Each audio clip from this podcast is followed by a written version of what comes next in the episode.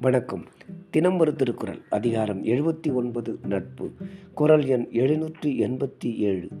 அழிவின் அவை நீக்கி ஆருய்த்து அழிவின் கண் அல்லல் உழப்பதாம் நட்பு. தெளிவுரை. கூடாத செயல் செய்து துன்புறுங்கால் அத்தீச் செயல்களை தடுத்து நல்வழியிலே நடக்கச் செய்து இயற்கையாக வரும் துன்பங்களிலும் கூட இருந்து பங்கு கொள்பவனே நண்பனாவான். விளக்கம்.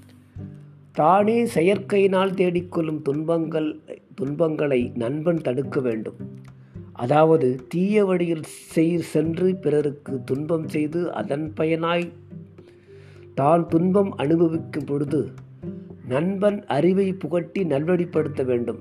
அதேபோல் பிணி முதலானவைகளால் பீடித்து வருந்தும் போது நண்பன் அதிலும் பங்கு கொள்ள வேண்டும். ஆர்வைத்து என்றதால் வெடித்துணையாய் நிற்பவன் நண்பன் என்றார். வழித்துணையாக வருவது ஒழுக்கம். செயல் முதலியவற்றால் தவறின்றி நடக்கச் செய்வது. உழப்பதாவது உடனிருந்து தானும் அத்துன்பத்தை அனுபவித்தல். நன்றி.